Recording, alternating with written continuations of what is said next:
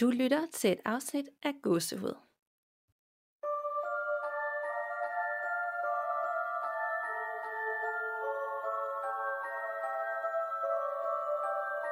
Hej Nanna. Hej Danika.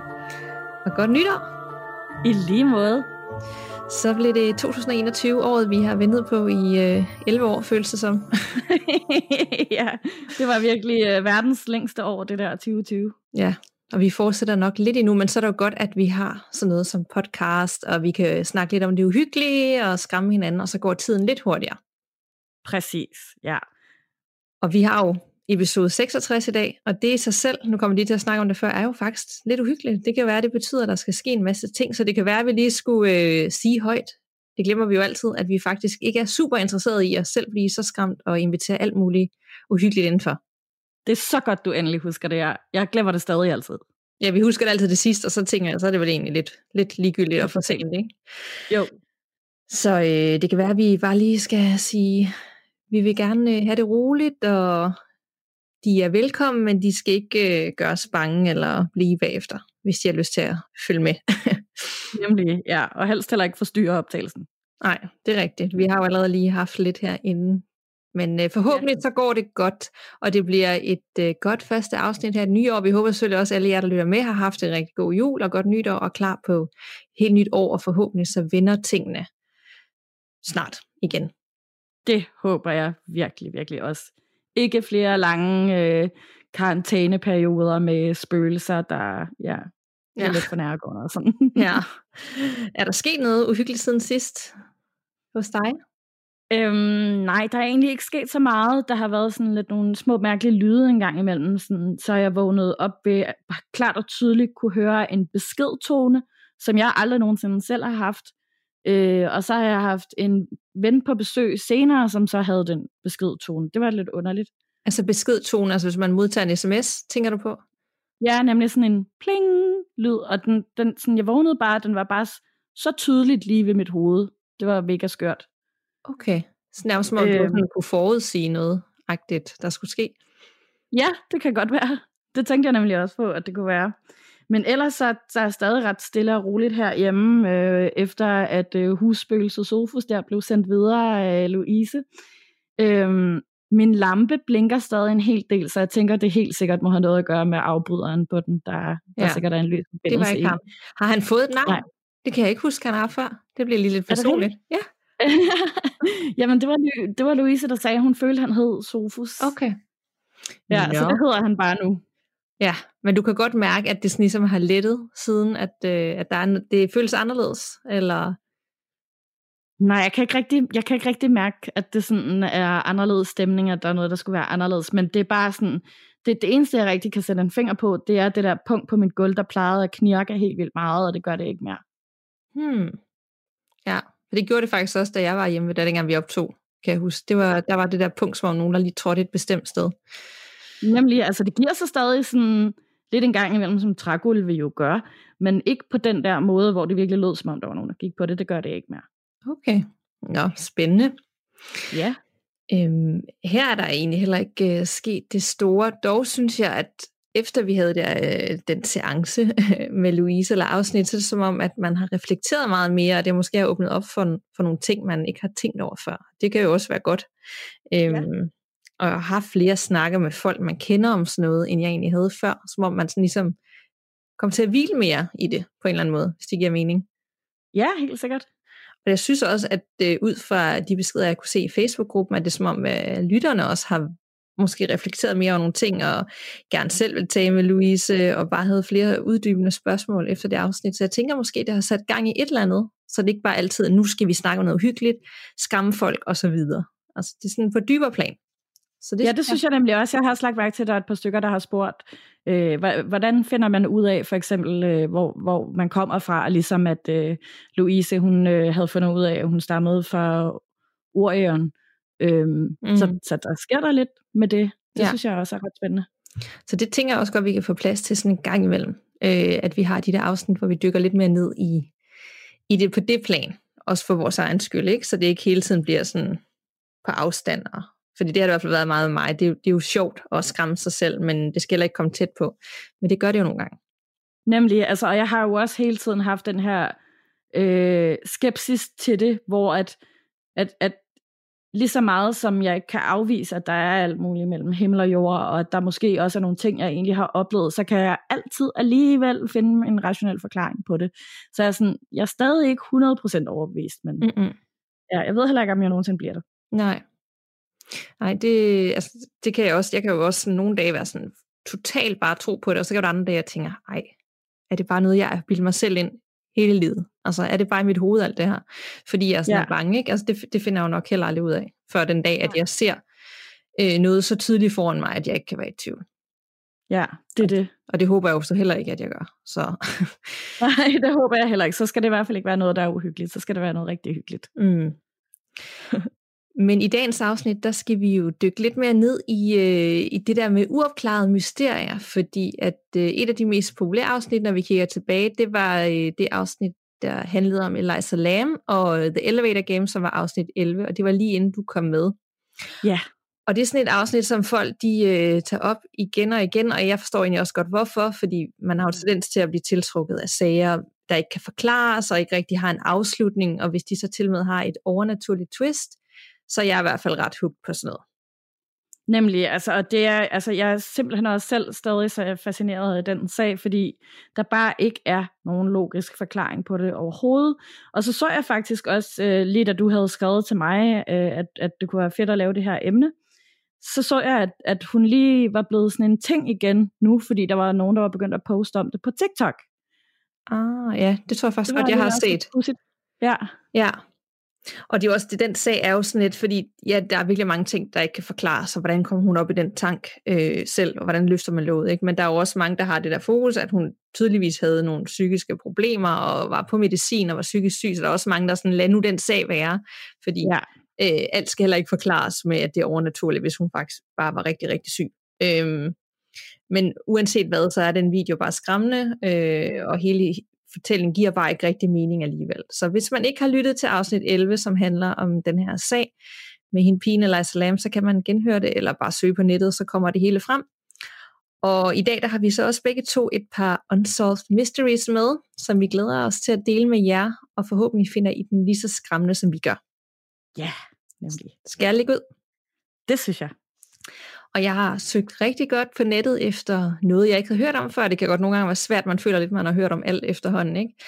Men jeg har valgt fortælling om Emilio Carranza, og lige en kort baggrundshistorie om ham, fordi det er alligevel en del år tilbage. Ham her, Emilio Carranza, han er født i 1905, og var en meksikansk pilot og nationalhelt. Og hans øgenavn var den meksikanske Lindberg. Og i hans levetid, så satte han flere rekorder. Blandt andet var han den første, der fløj fra Mexico City til Juarez uden pauser, hvilket dengang var ret langt.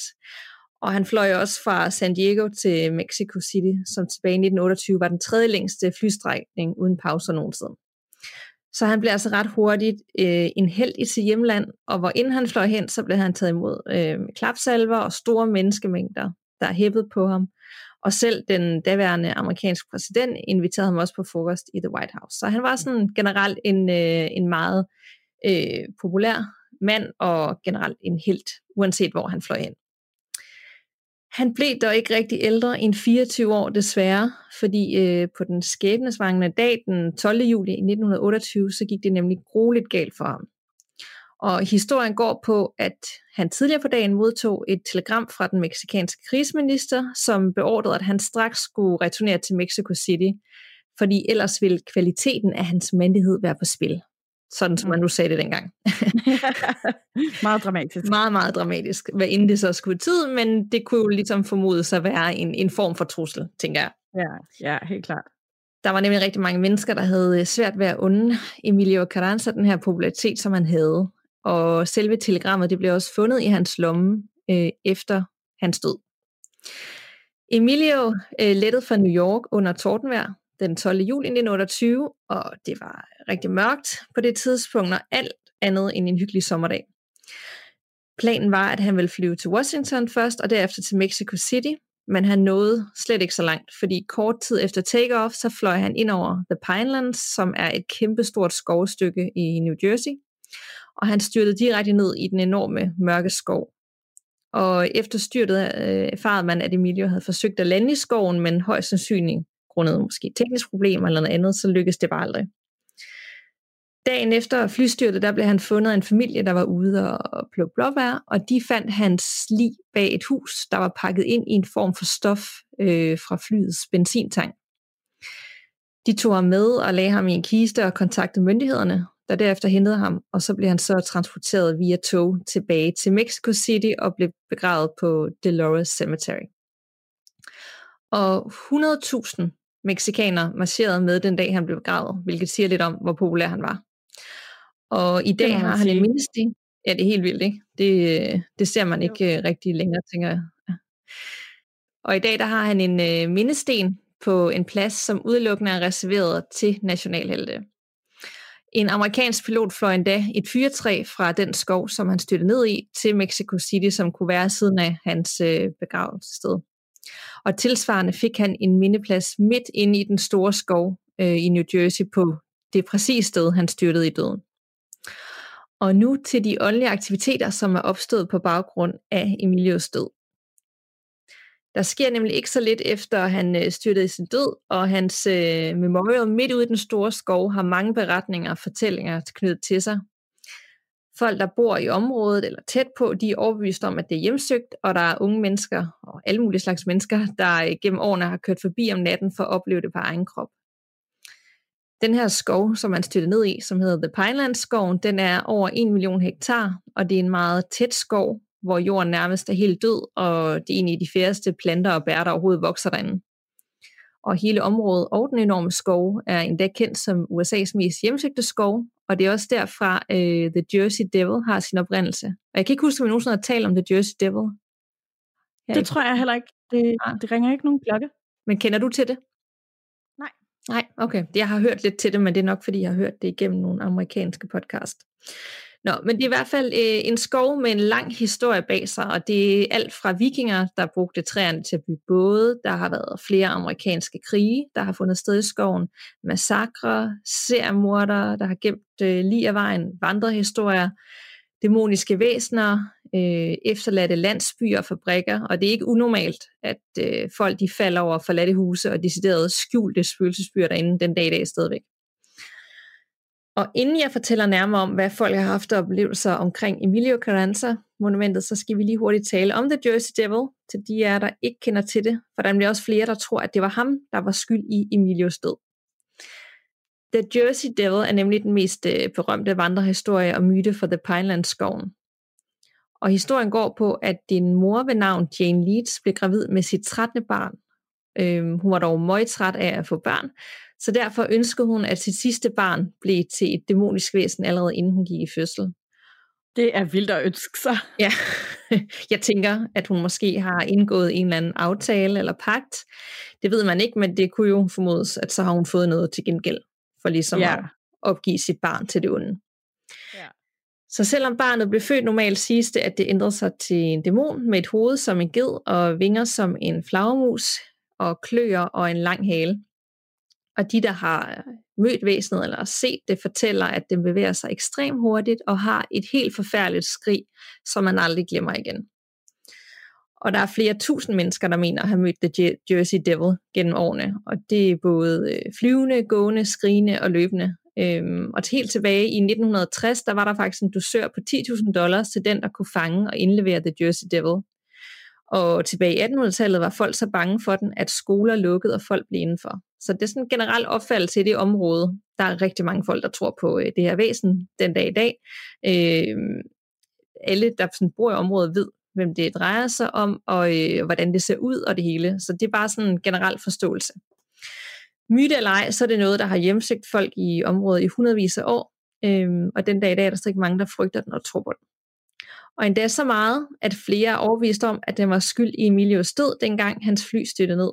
Fordi efter sigende døde han ikke ved styrtet, men blev dræbt efterfølgende. Der blev spottet fodspor formet som hove, og en spor af en krop, der var trukket hele vejen igennem det sandede underlag, tæt på, hvor han styrtede ned. Så spørgsmålet er, om han blev myrdet af noget overnaturligt, eller han blev myrdet af et menneske, eller døde han ved styrtet. Det ved man ikke. Men ligegyldigt hvad, så er der adskillige møder med hans ånd gennem årene. Og og jeg har taget lidt forskellige beretninger med folk, der har været derude. Albert, han er en af de personer, der har besøgt monumentet ude i skoven og oplevet besynderlige ting, og han siger: Jeg har ikke fundet nogen forklaring på de mærkelige fodprint på selve Carranza Memorial. Ingen ved rigtigt, hvornår eller hvordan de er kommet på selve monumentet. Vi kan heller ikke finde nogen forklaring på de mange mønter, som folk efterlader overalt på monumentet. De lokale myter går på, at hvis du parkerer din bil ved indgangen til monumentet og lyser 3 gange med en lommelygte, alt imens du råber Emilio ud af vinduet, så vil du se og høre hans fly, samt se hans lommelygte søgen efter et sted at lande. Så selvfølgelig måtte vi prøve. Vi fulgte alle instruktionerne, og cirka 10 minutter senere gik min venindes bil i stå uden grund. Vi skyndte os at tænde igen og bakkede hurtigt væk. Min veninde blev ved med at spørge, hvilket lys det var, hun kunne se bag ved os. Min anden ven og jeg vendte os om, men så ikke noget. Hun sværede ellers, at hun så tydeligt lys i bagspejlet. Midt ud i ingenting. Vi antog, at hun bare ville skræmme os, men pludselig så vi den også. De var for høje til at være billygter og for lave til at være et fly. Af samme grund kørte vi så hurtigt derfra, vi kunne, og vi kom aldrig tilbage igen. En anden besøgende beskriver det sådan her. Der er et frygteligt uhyggeligt sted ikke langt fra Southampton. Det er blevet kaldt for Carranza så langt tilbage, som jeg husker. Det er en lang snørklet vej igennem et tomt skovområde. Når du kommer så langt du kan, finder du et monument, hvor en falden pilot mindes, og der er så hjemsøgt.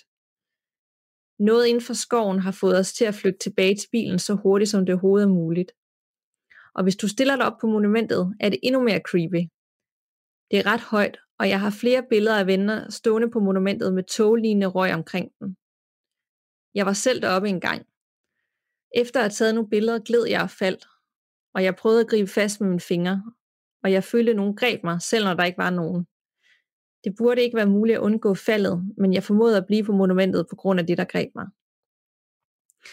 Og en tredje besøgende, der har været forbi, beskriver det sådan her. Det starter med et lys, der falder fra himlen. Jeg har set det med mine egne øjne. Lyset, der kom ud af ingenting. Det var efterfulgt af en svag lyd, som hurtigt blev højere, og mest af alt lød som en mekanisk flylyd. Det var på det tidspunkt, vi flygtede fra stedet. Og da vi bakkede væk i bilen, så vi alle lyset bag ved os. Og det var selvom vi ikke selv lyste med vores lommelygter eller kaldte på ham. Jeg lagde dog et kors ved monumentet. Jeg har endda set det uforklarlige lys falde fra himlen flere gange gennem årene, og det er ikke den eneste oplevelse, jeg har haft ved monumentet. Og så er der en fjerde og sidste besøgende, der forklarede det sådan her. Jeg følte mig virkelig trist og opgivende, da jeg var ude ved monumentet, så jeg talte direkte til ham og undskyldte for mit dårlige spansk. Jeg fortalte ham, hvor modig han var, og han skulle huskes og mindes lige så godt som Lindberg. Efterfølgende blev det frysende koldt, og selvom det var en meget varm sommerdag. Jeg kunne mærke en varm hånd på min arm, let pressende. Det var virkelig mærkeligt, men på ingen måde uhyggeligt. Næste gang jeg besøgte stedet, tog jeg billeder i alle retninger. Himlen var grå og overskyet, men da jeg kiggede på billederne senere, var der tydeligt en solid sort sky på hver eneste billede, som på ingen måde var der, da vi tog den. Det mindede mig om tordenvejr og stormen, som højst sandsynligt endte med at tage livet af Emilio. Det sted er uden tvivl hjemsøgt. Så spørgsmålet er, hvad der skete med ham her Emilio, om han døde i flystyrtet, og hvorfor var hans lig så slæbt væk og placeret et helt andet sted, indpakket i noget stof. Og hvad betød den trussel, som han havde i lommen, som de fandt efter styrtet? Og var det overnaturligt? Og i stedet så egentlig hjemsøgt, fordi han endte sit liv på en uopklaret og tragisk måde. Og det finder man nok aldrig helt ud af, men en ting er sikkert, stedet er i hvert fald stadigvæk voldsomt hjemsøgt den dag i dag, ifølge de mange beretninger fra stedet. Så hvis man vil søge lidt mere på det, eller dykke mere ned i det, så skal man bare søge på YouTube. Der er massevis af videoer også, hvor folk har været ude og gennemfører det her ritual, hvor man stopper foran monumentet og lyser med lommelygten og siger hans navn, og så ligesom venter på at få en reaktion fra ham. Så det var fortælling om Emilio Carranza og monumentet ude i The Pinelands skoven. Det tror jeg simpelthen ikke at lave det ritual, altså uanset hvad, fordi det virker jo ikke som om, at han at det er sådan uhyggeligt eller ondskabsfuldt eller noget, men jeg tror bare ikke at lave det alligevel. Nej, nok også mere fordi, at den her skov, altså når jeg tænker skov, så tænker vi jo mange danske skove, men det her det er jo bare virkelig en kæmpemæssig skov, hvor at du virkelig kan fare vild og aldrig nogensinde finde tilbage igen. Ja, nemlig. Der er jo ikke noget derude. Der er jo vitterligt bare, du skal jo køre så langt du kan. Der er jo ingen huse, ingenting derude, hvor de monumenter er. Der er jo helt mørkt og helt stille. Og du skal jo via sådan nogle gamle grusveje, mudderveje og alt muligt. Ikke? Så jo. Alene det, at du vælger at sige, hey, lad os lige bruge en time eller to på at køre herud, så vi får den her oplevelse. Og folk gør det jo, når det er mørkt og midt om natten, som regel, ikke? Det er jo ligesom, at de kan se lyset, hvis de, og de selv skal lyse det op. Så det kræver virkelig, at man er modig, før man tør det. Det må man sige. Jeg tror faktisk aldrig nogensinde, jeg ville overhovedet turde tage på skovture i USA, de der kæmpe, kæmpe steder. Jeg har verdens dårligste retningssans og stedsans, så jeg vil bare aldrig nogensinde finde ud igen. Du vil bare blive væk. Ja, det vil jeg. Men det er også bare klamt det der med, at han er styrtet midt, altså ned ude i en skov, og så bare blevet fundet på den måde, og midt ude i ingenting, og bare ende sit liv på den måde, ikke? Det, hvis der er én ting, jeg er jo mega bange for at flyve. Altså, flyver man jo heller ikke så meget for tiden, men når man gør, det er noget af det værste, jeg kan forestille mig. Jeg har virkelig en angst for at flyve, så tanken om det der med, at flyet det bare pludselig ikke kan mere, det bare styrter og så ned. Ja, sådan vidste jeg ikke, du havde det, men sådan har jeg det også. Altså, jeg lod decideret værd med at flyve i 8 år eller sådan noget, fordi jeg simpelthen var så bange for det. Ja, jeg tror egentlig, der er utrolig mange, der har flyskræk, og det er jo egentlig vildt nok, når man tænker på, hvor få uheld der egentlig sker i forhold til så meget andet, ikke? Jo. Men for mig, jeg har fået medicin ud, når jeg skulle ud og flyve, så skulle jeg altid tage sådan nogle piller, som gjorde mega søvnig, så det var endte med at sove, hvilket hjalp ret meget, men det kan man bare ikke, når man har børn længere, sådan forsvinde. Nej, hvor irriterende jeg er.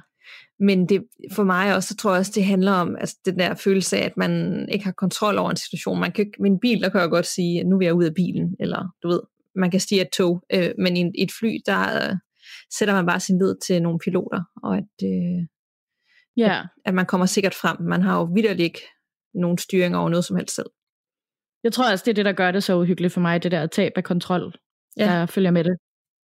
Og så også bare, når der er et flystyrt, så er det jo selvfølgelig meget oppe i medierne, og det fylder jo rigtig meget.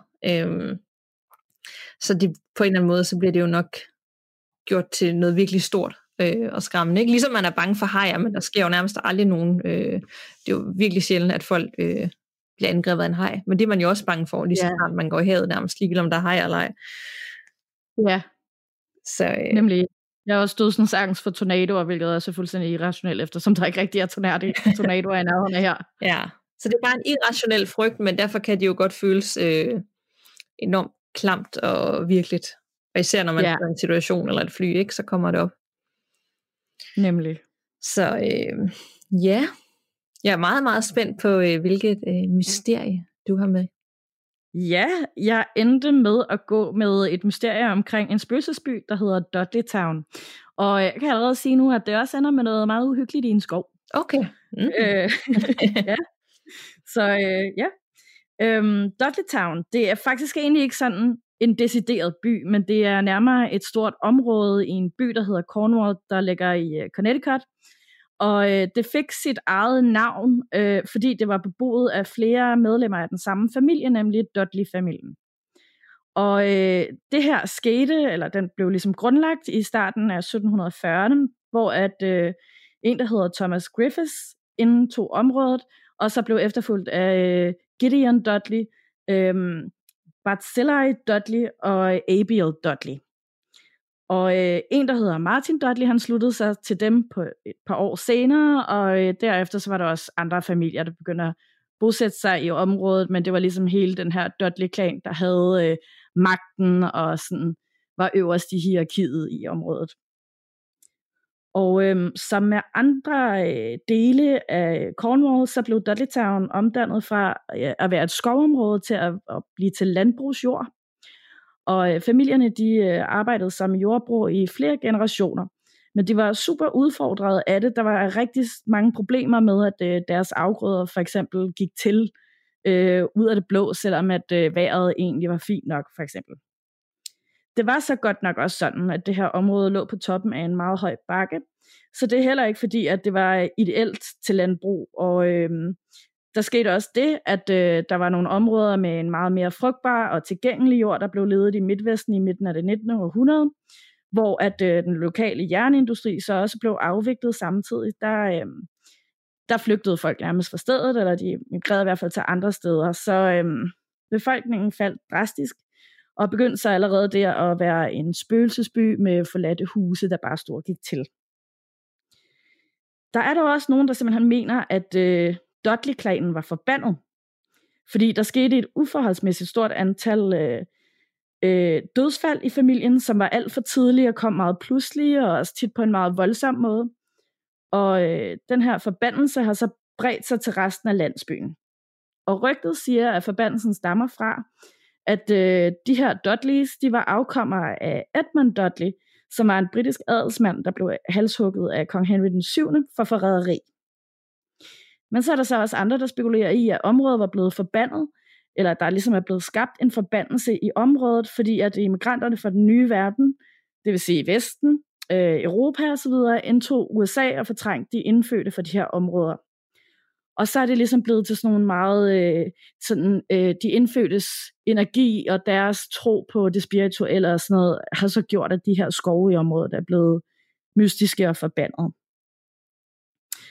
Uanset hvad der skulle være det rigtige årsag, så var det bare sådan, at de her Dudleys, de døde en efter en.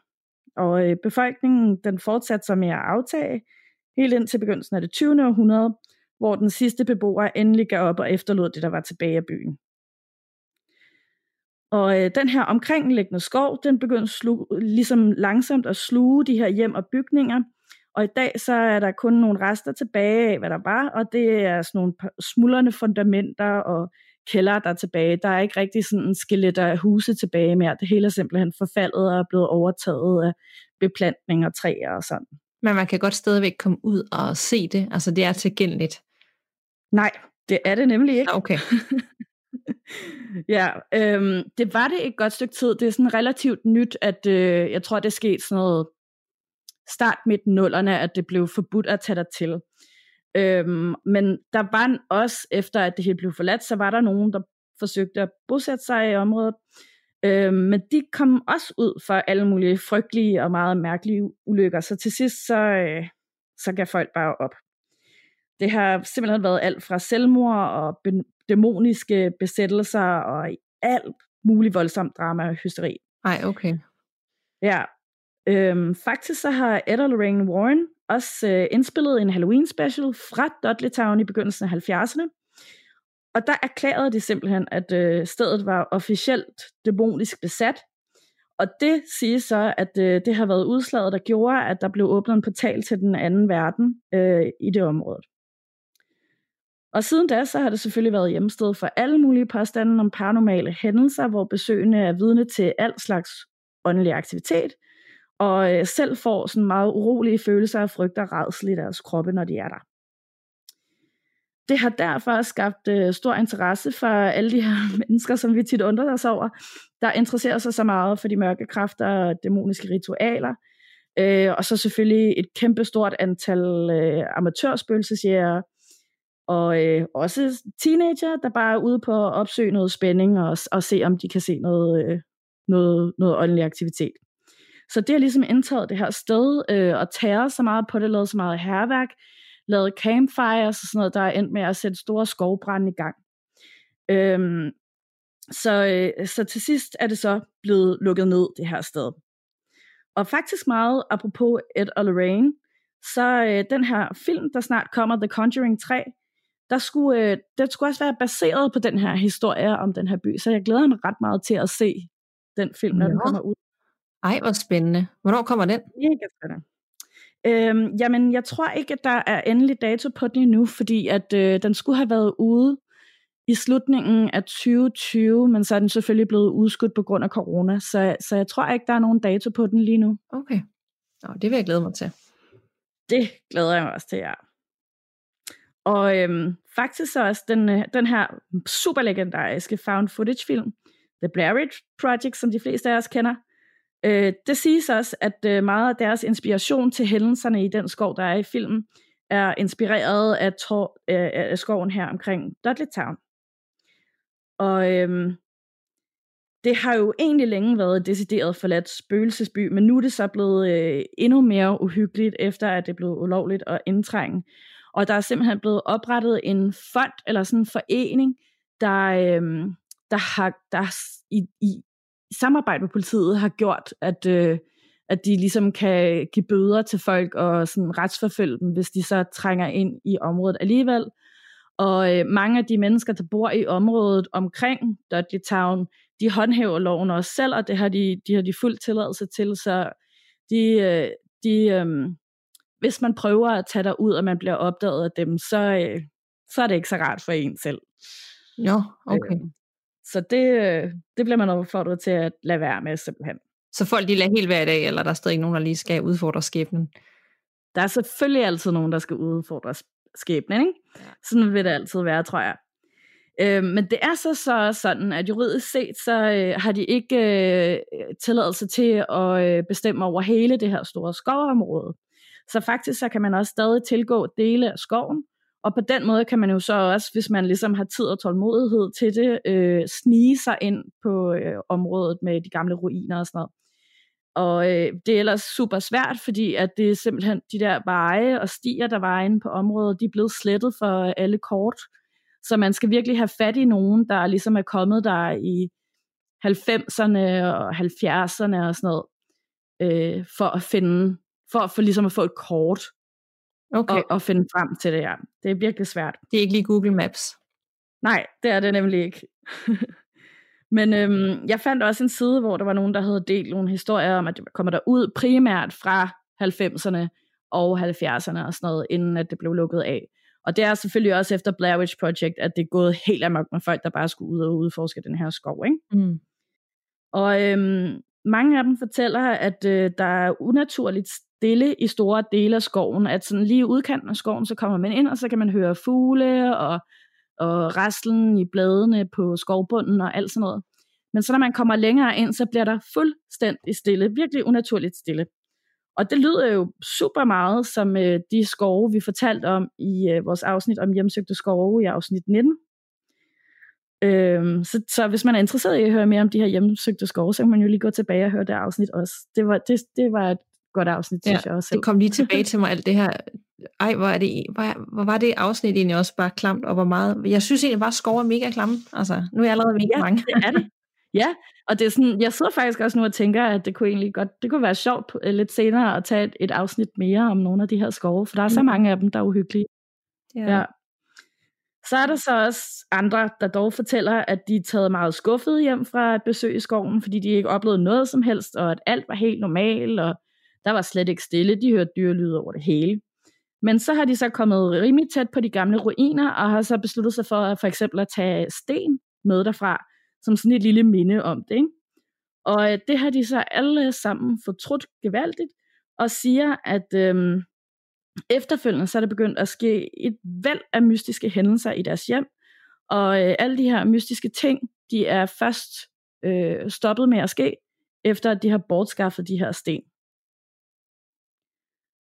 Så alle, der har været der, siger med meget, meget store blokbogstaver på alle de sites, jeg har været inde og kigge sådan, don't take anything with you. Mm, det skal man aldrig. Nej, det skal man bare aldrig med sådan nogle steder. Nej, det skal man ikke. Det er aldrig en god idé. Nej. Så ja, det var historien om The Dudleytown. Har du billeder derfra, eller er der slet ikke nogen, der har taget nogen? Der er lidt billeder af uriner og sådan noget, men det er ikke... Det er ikke super spændende, vil jeg sige. Sådan, det er jo nogle meget gamle billeder, så det er også... Ja, dårlige kvaliteter eller sådan noget. Jeg forestiller mig jeg kan godt prøve at finde de bedste af dem. Ja, jeg forestiller mig, at man har jo tit sådan en forestilling, når man hører sådan noget om, hvordan det ser ud. Det forestiller mig også, du havde sådan i forhold til monumentet. Jeg har også nogle billeder af sådan noget. Men jeg forestiller mig, at man er midt ude i en virkelig, virkelig, virkelig lang en skov, og der er ikke rigtig noget tæt på. Og så føler jeg bare, der er sådan en åbning midt ind i skoven, hvor den her by har været. Og jorden er sådan helt død, og der var sådan rester af hus. Det er sådan virkelig, og sådan... solen skinner aldrig rigtig der, og der var helt gråt, og det hele var efterladt, og der var sådan, ja, klam stemning. Det er sådan forestiller mig, det sidder i mit hoved, så jeg er meget spændt på, om det er virkeligheden, eller hvordan det ser ud. Eller det hele er jo også vokset til, som du siger, så er der bare træer over det hele igen, og så, ja. Ja, det er sådan lidt Chernobyl-agtigt, vil jeg sige, det jeg har set. Det er sjovt, du siger det, eller det er jo ikke, men jeg ser Chernobyl lige nu, jeg er først gået i gang med den nu. Jeg har ikke set den før. Ej, den er så god. Den er nemlig meget så god. meget skræmmende, og jeg kendte godt sådan historien bag, men den er bare alligevel, så vidste man jo ikke alle de her ting, før man ser serien. Altså alle de her detaljer, ikke? Og det er netop det der med, at når noget de bliver efterladt, bare lige pludselig, og hvordan det bare falder til, der må egentlig også være en del spøgelsesfortællinger derfra, nu jeg tænker over det. Det tænker jeg også. Der er også en eller anden sådan en lidt teen-agtig slasher-gyserfilm, der sådan er bygget på nogen, der tager på sådan en dark tourist-tur ind i skoven der. Okay. I Pripyat. Og, ja. Og så, jeg tror også, jeg har anbefalet den før i et andet afsnit, der er også nemlig sådan en dokumentarserie, der hedder Dark Tourist, hvor at ham journalisten, der har programmet, han blandt andet også tager til Pripyat, og hvor de går rundt, og de kan se på de der radiation måler. At det stadig ikke er slemt, eller hvad? Ja. Det er egentlig vildt, at de så stadigvæk tør at tage dig ind, velvidende hvad der er sket, ikke? Og hvor slemt det var. Ja, det er det virkelig. Jeg kan huske dengang, det kan jeg ikke, min mor fortalte mig, fordi jeg er født få dage inden det her skete i Chernobyl, hvordan at de var bange dengang i Danmark og fordi hun havde nyfødt og sådan noget med, om der skulle komme noget op, og de sådan var påpasselige. Altså det var noget, man forholdt sig til med vinden, og hvor det sådan kom hen, og hvad skulle man gøre så? Det var bare vildt, altså fordi det er jo ikke noget, vi har mærket til, at hvad vi kan huske, ikke? Så det er jo, det lyder næsten som noget, der ikke er sket i virkeligheden, men det er det jo. Det synes jeg bare er ret vildt. Det er ret sindssygt, men jeg kan så til gengæld huske, at der også har været sådan ret meget nervøsitet i forhold til atomkraftværket Barsebæk, der lige lå på den anden side i Skåne, ikke? Jo, det er rigtigt. Det kan jeg også huske. Jeg var faktisk, jeg er ikke helt færdig med Chernobyl endnu, men jeg søgte lige, hvad tænkte, de fleste er vel lukket, altså ligesom Barsebæk og sådan noget. Så mange kan der vel ikke være tilbage i verden. Der er så, 450 tilbage. Ja. Altså, jeg tænkte sådan, okay, måske er der 2 eller sådan noget. Det er bare helt vildt så meget, det stadig er rundt omkring i verden, og dem, der havde flest, det var Kina og USA, selvfølgelig. Ja, så. Men der er vist også nogen tilbage i Tyskland, tror jeg. Ja, og der er faktisk også nogen, altså Danmark har ikke nogen, jeg tror aldrig, vi har haft nogen, men der er også nogen er der stadig nogen tilbage i Sverige? No. Det tror jeg. Ja, det var i hvert fald, der var nogle steder, hvor jeg var overrasket. Jeg var sådan lidt, det må være langt væk. Der var også nogen omkring i Europa. Det er ikke sådan helt uhørt, at der stadig ikke er nogen. Så det tænker jeg er ret vildt, når man nu tænker på den katastrofe, der var. Men sådan er det. Ja. Yeah. Nå, det blev en helt anden snak om atomkraftværker og sådan noget, men det er ret uhyggeligt. Skal vi hoppe direkte fra Unsolved Mysteries, og vi skal jo nok begge to smide billeder ind i Facebook-gruppen af det, vi har, og linke lidt til nogle videoer og sådan noget, så man gerne vil dykke mere ned i de her mysterier, som ikke rigtig er opklaret. Ja. Og så har vi jo også nogle beretninger med begge to. Jeg har 2, og du har en rigtig lang med os, og vi kan jo ikke rigtig begrænse os, når det kommer til de her lytterberetninger, så det håber jeg bare, I synes er fedt, at vi har lidt ekstra med. Ja. Og jeg har en med her fra Trine. Kære Gåsehud, tusind tak for en fantastisk podcast. Jeg har en historie fra eget liv. Historien omhandler min afdøde far. Sagen er den, at min far døde af en tumor i hjernen, da jeg var 12 år gammel, blot nogle dage efter min fødselsdag. Jeg har fødselsdag den 2. april, han har den 4. april, og han døde den 6. april, hvilket også altid har creepet mig lidt ud. Nogle dage efter min fars død, så valgte min mor og jeg, at vi ville overnatte hjemme hos min mormor, da min fars sygeseng og alle hans ting selvfølgelig var derhjemme, og vi var ikke rigtig klar til at være derhjemme endnu og tage stilling til, at han ikke længere var hos os mere. Jeg valgte, at jeg ville sove inde hos min mor i min mormors seng den nat. Jeg husker, at inden jeg falder i søvn, så kigger jeg intenst ud mod gangen og ind i stuen for min mormors seng. Jeg havde en mærkelig følelse i kroppen, men jeg tænkte ikke videre over det, og jeg faldt i søvn. Om natten vågner jeg ved, at jeg kan høre min mor snakke. Jeg kigger på uret, og klokken er omkring 4:30 om morgenen, som er det samme klokkeslæt, min far døde. Jeg vender mig rundt og kigger på min mor. Hun sidder oppe i sengen og smiler, og har en samtale. Med åbne øjne. Jeg er så forvirret på det tidspunkt, da det er jo meget tidligt om morgenen, så jeg spørger min mor, hvem snakker du med? Hun vender sig rundt, meget glad og siger, jeg snakker med far. Som om det var den mest naturlige verden. Jeg kan huske, at jeg tænkte, nu rafler det der for hende. Og jeg sagde, ja mor, og lad mig til at sove igen, uden overhovedet at tænke videre over det.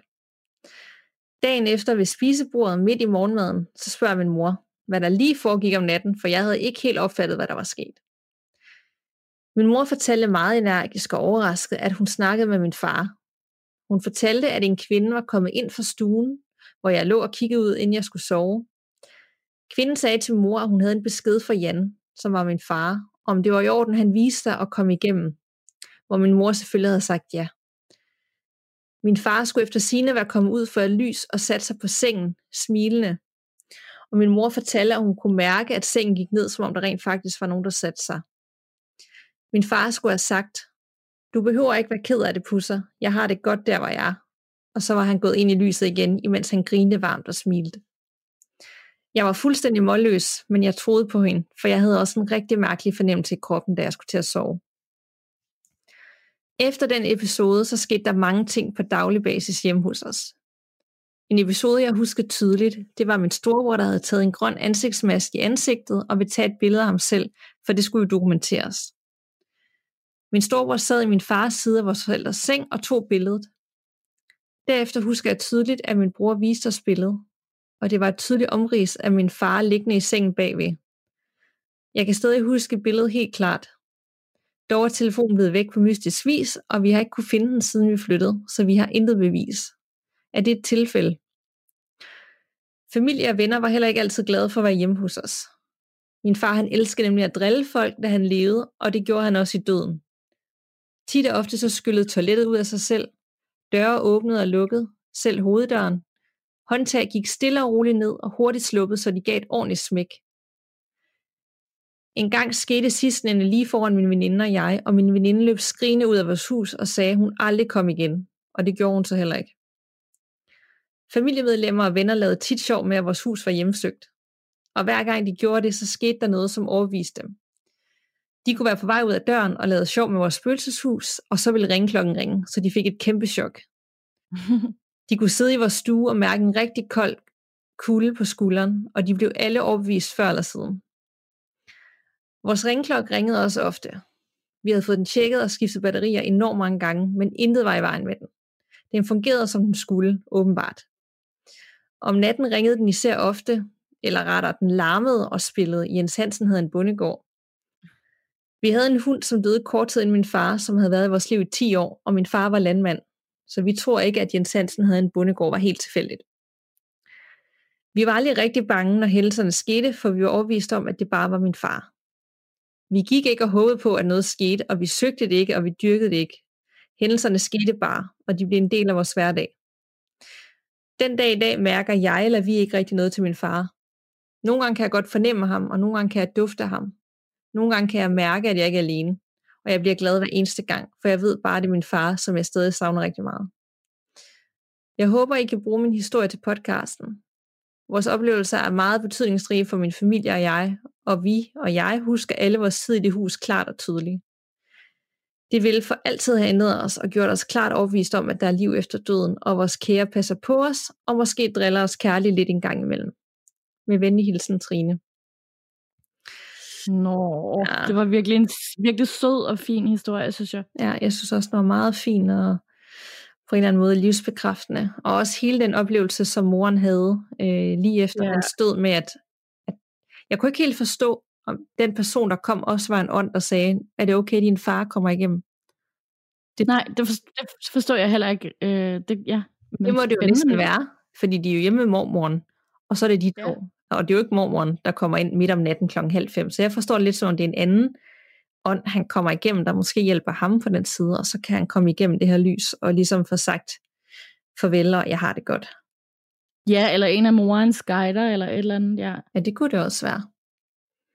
Men det tænker jeg da, at alle, hvis man mister et tæt familiemedlem, og virkelig tæt, ikke som i det her tilfælde, at man så kort tid efter, det er jo det, man alle håber på, får sådan en anden afslutning på det, og en bekræftelse af, at den person har det godt, det sted, hvor de er. Ja, helt klart. Det må virkelig have været en fantastisk oplevelse, og efter sådan noget. Og det er også meget sjovt, at han ligesom bliver ved med at have sit gode humør i døden, ikke? Og tage lidt pis på folk, og drille dem, som sådan ligesom, og ikke rigtig helt tror på det. Det synes jeg er mega sjovt. Ja, Det kunne jeg også helt vildt godt lide. Jeg elsker den der farmhumor, der sådan, ligesom bare følger med det. Det synes jeg virkelig er herligt. Man kan næsten se det for sig, hvordan han sådan stadigvæk griner på den anden side. Altså, jeg synes, det er mega sjovt. Ja, og så fedt med Jens Hansen har en bondegård, fordi hvis der er en sang, der er virkelig irriterende, så er det bare det. Ej, ja. Så, ej, tusind tak for den, Trine. Det var på sådan en god, uhyggelig måde, ikke? Altså livsbekræftende, og det behøver ikke altid være uhyggeligt. Det kan også bare være betydningsfuldt og rart. Helt klart, ja. Ja, er du klar til en for mig? Meget klar. Fedt. Den kommer fra Therese, som skriver, hey Danica og Nanna. Jeg har en hel del fortællinger om både min mors og min svigerindens oplevelser og evner, samt mine egne oplevelser.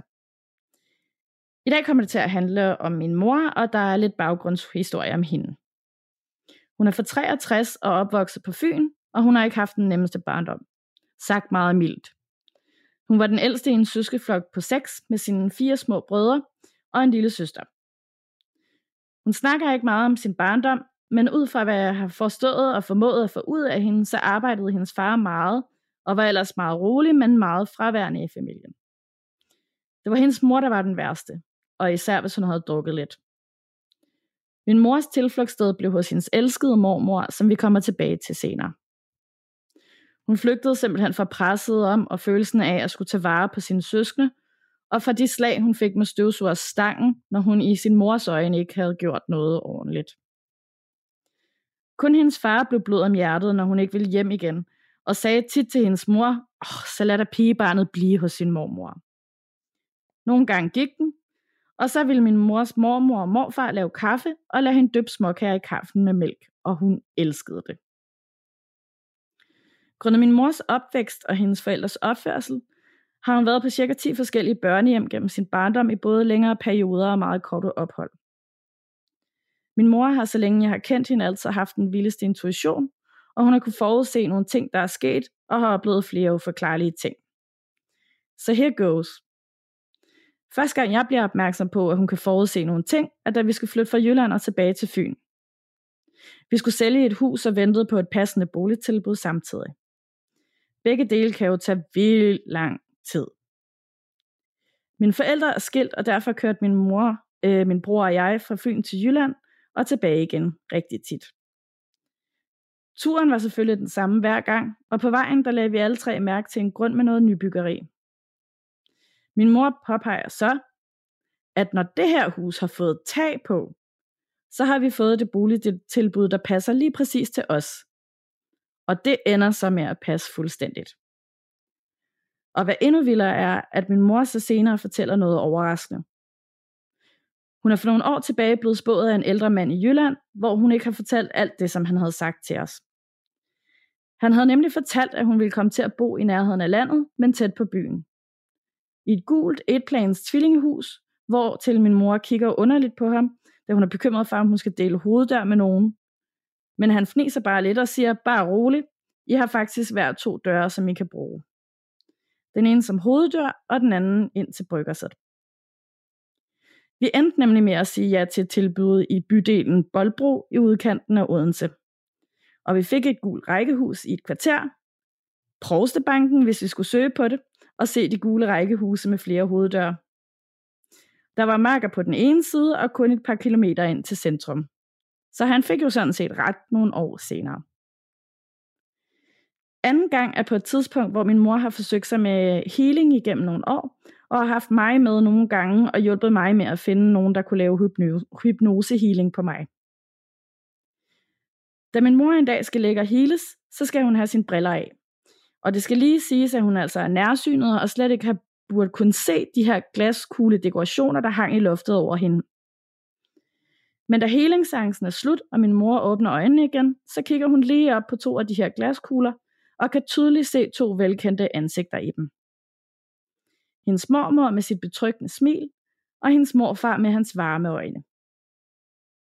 Ved en senere healing session samme sted, har hun samlet lidt mod sammen, og spørger healeren ind til glaskuglerne, om det lyder helt af H til, eller om der var andre, der havde haft lignende oplevelser.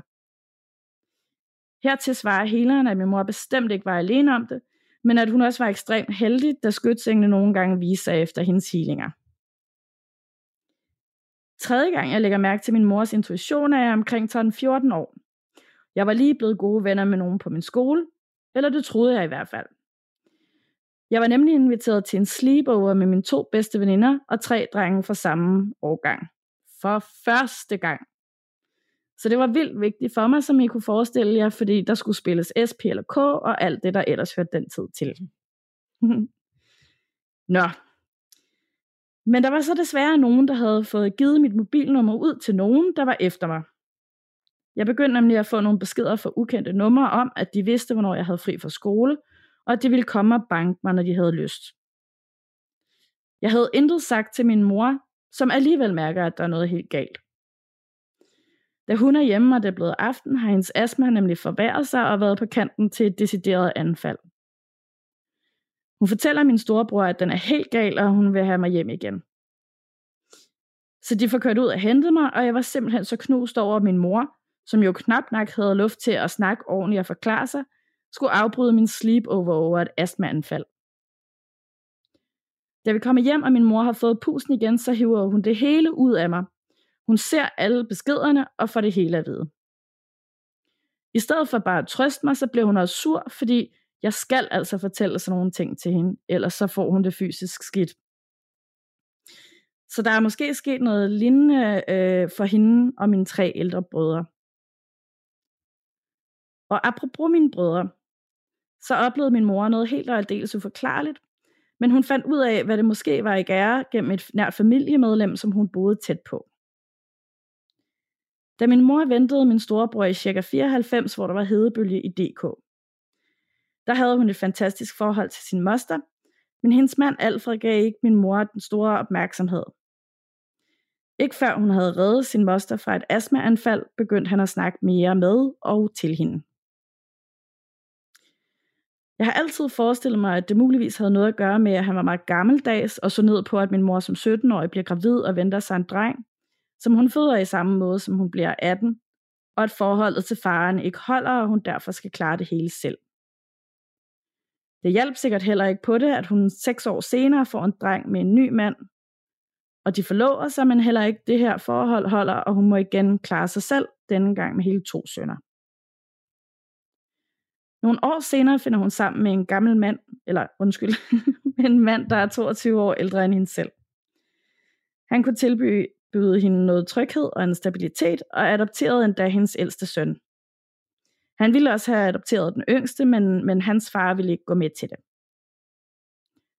Hun blev gravid igen med den nye mand, og så sin moster og onkel meget sjældent i den periode, da hun jo havde 2 børn i forvejen, et hus og en nyforlovet, ny graviditet, og så selvfølgelig også sit job at passe. En dag ringer hendes moster så pludselig i vild panik og råber, at hendes mand er død og sidder i sin lænestol. Min mor løber så højgravid ned mod sin moster, og en ambulance, der var på vej ned til mosteren, indhentede hende på vejen. Ambulanceredderne blev enige om, at en af dem kunne undvære sig og hoppe ud og stoppe hende og prøve at finde ud af, hvad det var, hun løb fra, eller om hun skulle til den samme adresse, som de var blevet kaldt ud til. Så han hopper ud og løber efter hende, og da han er ved at komme op på siden af hende, så prøver han at råbe hende op. Men så giver hun ham uden videre bare en albu lige i brystet og løber videre. Ja, det er så fedt. Og løber videre af de små stier mellem rækkehusene. Og derfor når hun så også først hen til sin moster. Hun skynder sig ind til sin onkel, som hun mærker efter og undersøger for livstegn, som hun havde lært i sine teenageår, da hun havde arbejdet på et plejehjem. Men lige i det ambulanceredderne kommer, så vender hun sig mod sin moster og siger, at den er god nok. Der er ikke noget at gøre, han var død. Da hun så har født i løbet af sommeren, hvor der var hedebølge, så sidder hun i sin stue og kigger ud med haven, hvor min yngste storebror ligger og sover i sin barnevogn, lige ved siden af den åbne terrassedør. Der hang et gardin foran døren, der ligesom trækronerne slet ikke bevægede sig det mindste, da der ikke var den mindste lille brise at mærke. Hendes ældste sønner var ude at lege i det dejlige vejr, og derfor begyndte hun at blive utilpas, da det lige pludselig begyndte at pusle ude i gangen, hvilket det faktisk havde gjort lidt af og til, efter hun havde født. Og det var sådan pusten, der nærmest bevægede sig fra hoveddøren og ud mod stuen. Lige pludselig kommer der et vildt vindpust igennem stuen og ud gennem terrassedøren. Det var nærmest som om nogen var løbet igennem det hele og havde taget gardinet med sig i farten og trak det med sig ud, uden at det faldt ned. Min mor kunne naturligvis ikke finde nogen forklaring og pakkede straks sine nøgler og min bror og hentede mine ældre brødre og tog dem med ned til sin moster. Hun forklarede hende det hele, hvortil hendes moster ikke kunne lade være med at grine lidt for sig selv. Hun kunne nemlig fortælle, at hendes mand havde været meget interesseret i, om det ville blive en dreng igen, og hvad han i så fald skulle hedde. Han nåede jo aldrig at forsvare inden sin død, så mon ikke han var gået igen for selv at finde ud af det. Det var i hvert fald det, mosteren tænkte, da hun nemlig selv også havde oplevet nogle ting, efter han var gået bort. For eksempel gik hoveddøren op på et bestemt tidspunkt om eftermiddagen, hvor han plejede at komme hjem på arbejde. Yderligere giver hendes moster hende det tip, at hun måske kunne gå en tur forbi hans gravsted med min yngste storebror og præsentere ham for sin onkel. Og så desperat og forskrækket som hun var, kunne hun ikke lade være med at tro på det, hendes moster havde fortalt hende, og til at følge tippet. Og mosteren fik selvfølgelig ret. Efter præsentationen kom der ro på i gangen i min mors rækkehus, og hun bemærkede ikke som sådan nogen spirituelle ting igen, før hun senere bliver spået og opsøger healing og andre alternative ting. Til sidst, super mange tak for at lave en mega fed podcast. I er super hyggelige at høre på, så bliv endelig ved med det. Håber virkelig, I både forstår og kan bruge mine fortællinger til noget, og glæder jer endelig til flere. Ha' det rigtig godt, og fortsæt med at kreere sådan et pusterum, dog fyldt med gåsehud. Mange hilsner, Therese, og PS. Jeg lover også, at jeg nok skal dele historierne om min brors kone og hendes evner, plus mine egne oplevelser. Men det tager jo alligevel en hel del tid at få skrevet beretningerne ned. Ja, så det glæder vi os mega meget til. Ja, tusind tak, Therese. Jeg kan faktisk sidde sådan nu og tænke, at jeg vil gerne vide det nu. Altså, ja. Hun var rigtig god til at fortælle det, så man følte, man ligesom selv var der. Og en vild mor, hun har, som godt nok har oplevet meget og har nogle fantastiske evner. Ja, det må man sige. Altså, jeg synes også, det var virkelig rørende med den der historie om onklen, der havde været lidt stand-offish i starten, og ikke sådan rigtig regnede hende for noget. Og så lige pludselig, så var han bare helt super interesseret i det der tredje barn. Meget. Det var virkelig hyggeligt. Ja, og også altså bare hele hendes egen barndom, det lød fuldstændig forfærdeligt, ikke? Og så alligevel har fået, altså har fået et så godt liv, og flere børn, og gjort dem en masse godt, og haft nogle gode evner, hun har kunne bruge positivt i forhold til at så forudse nogle ting. Ja. Så vi har nogle beretninger med i dag, der er sådan meget familiebetonet, ikke? Hvor man virkelig kommer ned i sådan bagved. Altså det er meget livsbekræftende på en eller anden måde. Så ret vild fortælling. Det er sådan en, jeg godt kunne finde på at lige lytte igen, når vi selv udgiver, fordi der var så mange detaljer og så mange forskellige ting, og også det der med healing, det synes jeg var meget spændende, at hun sådan ligesom var åbnet op efter sådan en session, og ligesom kunne se sin egen skytsingel op i de der glaskugler. Ja, det var så fint. Det må da være den vildeste oplevelse, så det gad jeg faktisk godt prøve at opleve. Så meget gad jeg også godt, ja. Det virker ikke så hyggeligt, det virker bare sådan beroligende på en eller anden måde. Ja. Er du klar til en sidste beretning? Absolut. Ikke så familieagtig og livsbekræftende, faktisk lidt mere, lidt kortere, men lidt uhyggeligt, synes jeg. Det er fra Anders. Kære Gåsehud podcast. Som alle andre takker jeg for en underholdende og god podcast. Lige til at falde i søvn til. Det var lidt sjovt. Det er der mange, der har til os. Ja. Jeg har ligesom mange andre oplevet en del, og har på fornemmelsen, at jeg er mere sensitiv i forhold til energier i rummet. Jeg vil gerne dele et par af mine oplevelser med jer. I får et udkast fra en tid, jeg havde, da jeg boede i Aarhus i en gammel villa. Jeg var lige flyttet til Aarhus som 24-årig for at læse til lærer, og jeg fik et værelse i en villa, hvor manden, der ejede huset, også boede der. Jeg fik et værelse på første sal i den gamle murmestervilla. Manden, jeg boede hos, han tog årligt til de dansk-vestindiske øer hen over vinteren, så betød, at jeg havde huset for mig selv. En aften, hvor jeg sad foran computeren og gamede, oplevede jeg for første gang noget i huset, som jeg ikke havde oplevet før. Med gamerlydene og musikken bragende ud gennem headsettet, kunne jeg høre noget, der larmede i huset. Jeg tog headsettet af, og jeg kunne høre en kvinde skrige nedenunder. Mit hjerte stoppede brat op, og jeg måtte undersøge sagen. Jeg åbnede døren til mit værelse og ser, at foran min dør ligger der noget gammel jord. Ligesom tørret mudder, der har siddet under en støvle. Mens jeg undrende står og kigger på det, hører jeg endnu et skrig nede fra køkkenet af, samt et skab, der hamrer ind i et højt brag. Jeg bliver panik og løber straks ud på toilettet over for mit værelse og prøver at fatte, hvad der foregår. Jeg får samlet kræfterne og går tilbage til mit værelse, hvor jorden stadig ligger. Jeg samler jorden op og smider det ud i min skraldespand, og jeg går derfra helt angst i seng og prøver at sove for det hele. Da jeg vågner op næste dag, åbner jeg døren, og igen ligger der jord fra en støvle ude foran. Nogle måneder senere har jeg fået en roomie, og vi er flyttet ned i kælderen. Og igen er min udlejer ude at rejse. Vi har ind- og udgang fra kælderen, så resten af huset er låst af. Vi sidder en aften og ser Champions League fodbold og hører pludselig hoveddøren fra første sal gå op. Vi kigger på hinanden lidt undrende og lytter lidt videre. Vi hører fodtrin, der går fra hoveddøren og videre ind i stuen. Vi bliver enige om at undersøge det hele, men nu hvis der var indbrud? Vi går op og ser døren stå på vid gab. Min roomie tjekker hele stueetagen og første sal, mens jeg går udenfor og ser, om jeg kan finde noget. Men der er intet spor noget. Vi siger ikke et ord til hinanden, men lukker og låser døren igen og går ned og ser bold. Vi fortæller det til vores udlejer, da han en måneds tid efter kom hjem. Han svarer helt roligt, at det spøger, og det har det altid gjort. Han mener selv, at det er gode ånder, og der er intet af at være bange for. Men jeg er ikke sikker på, at jeg er enig. Det var alt for denne gang. Jeg lider af forfærdelig night terror, så jeg måske skriver om en anden gang. Det er nogle forfærdelige historier fra mine nattevagter på den skole, jeg arbejder på. Jeg er sikker på, at vi har en poltergeist eller lignende rendende rundt, der nyder at skræmme liv af mig om natten. Men igen, en historie en anden gang. Med venlig hilsen, Anders. Ej, det er også bare sådan en, hvor man bare sidder og tænker, det vil jeg høre nu. Ja.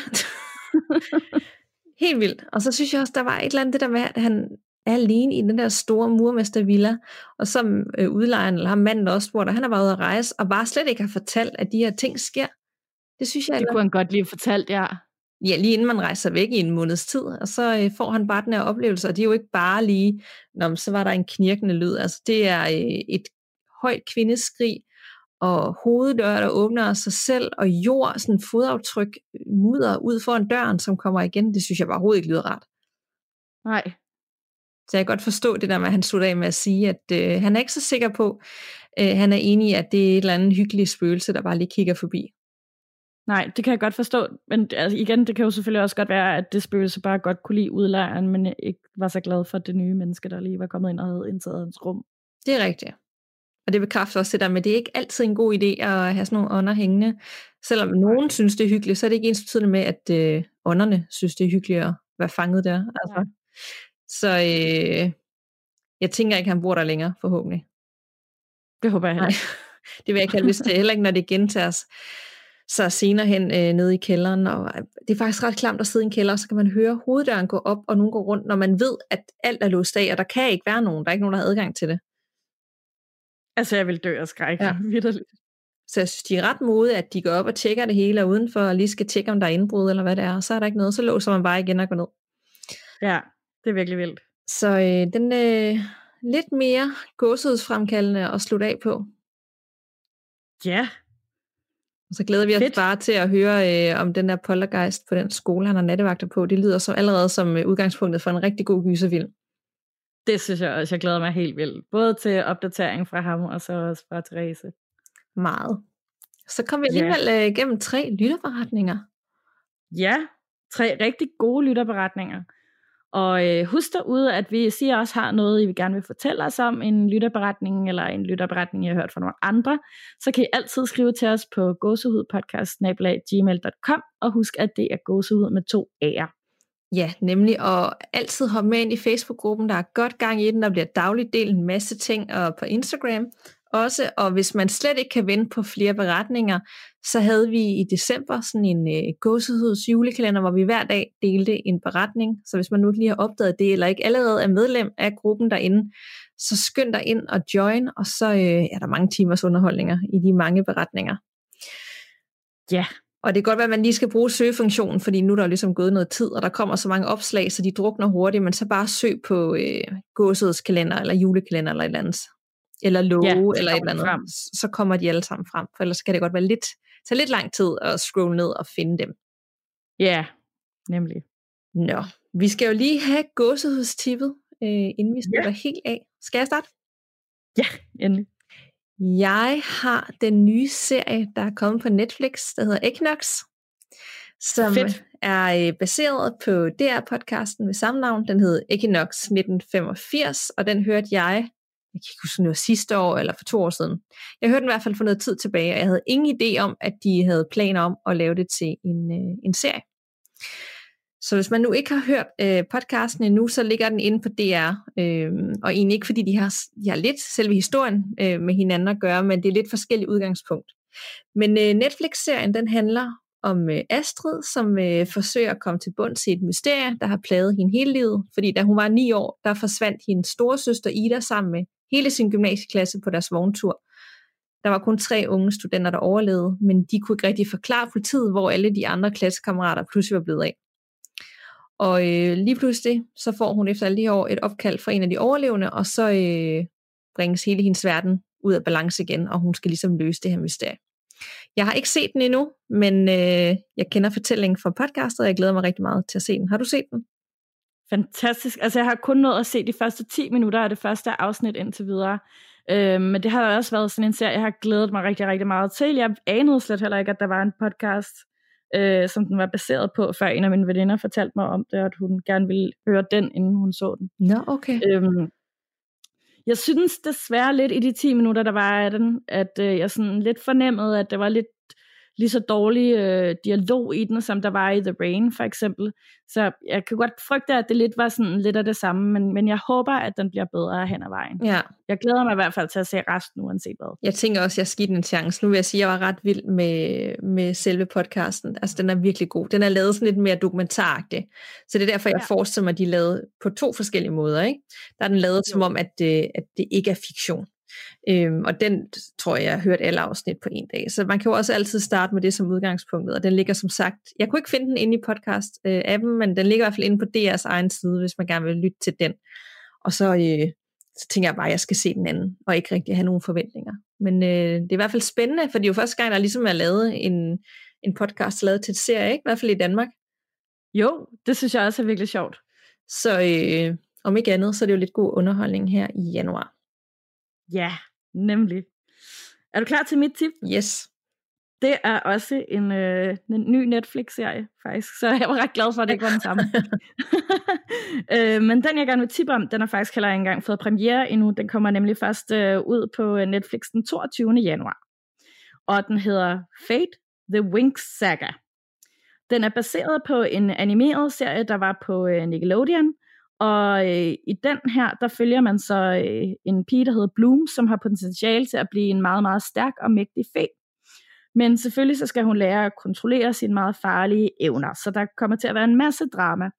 Og jeg har bare set traileren, men jeg synes, den lover virkelig godt, for jeg får både associationer til The Craft, som er den der teenagefilm fra 90'erne om de her 4 hekse, hvor det går helt galt for dem. Ja, den er fantastisk. Den er så fantastisk. Og The Chilling Adventures of Sabrina, den har også meget den samme æstetik, og lidt det samme med Riverdales første sæson. Jeg faldt af på de andre, så synes jeg, den blev dårlig, men den første sæson var okay, og den har også meget af den samme æstetik og mystik over sig. Så jeg synes, den ser virkelig lovende ud.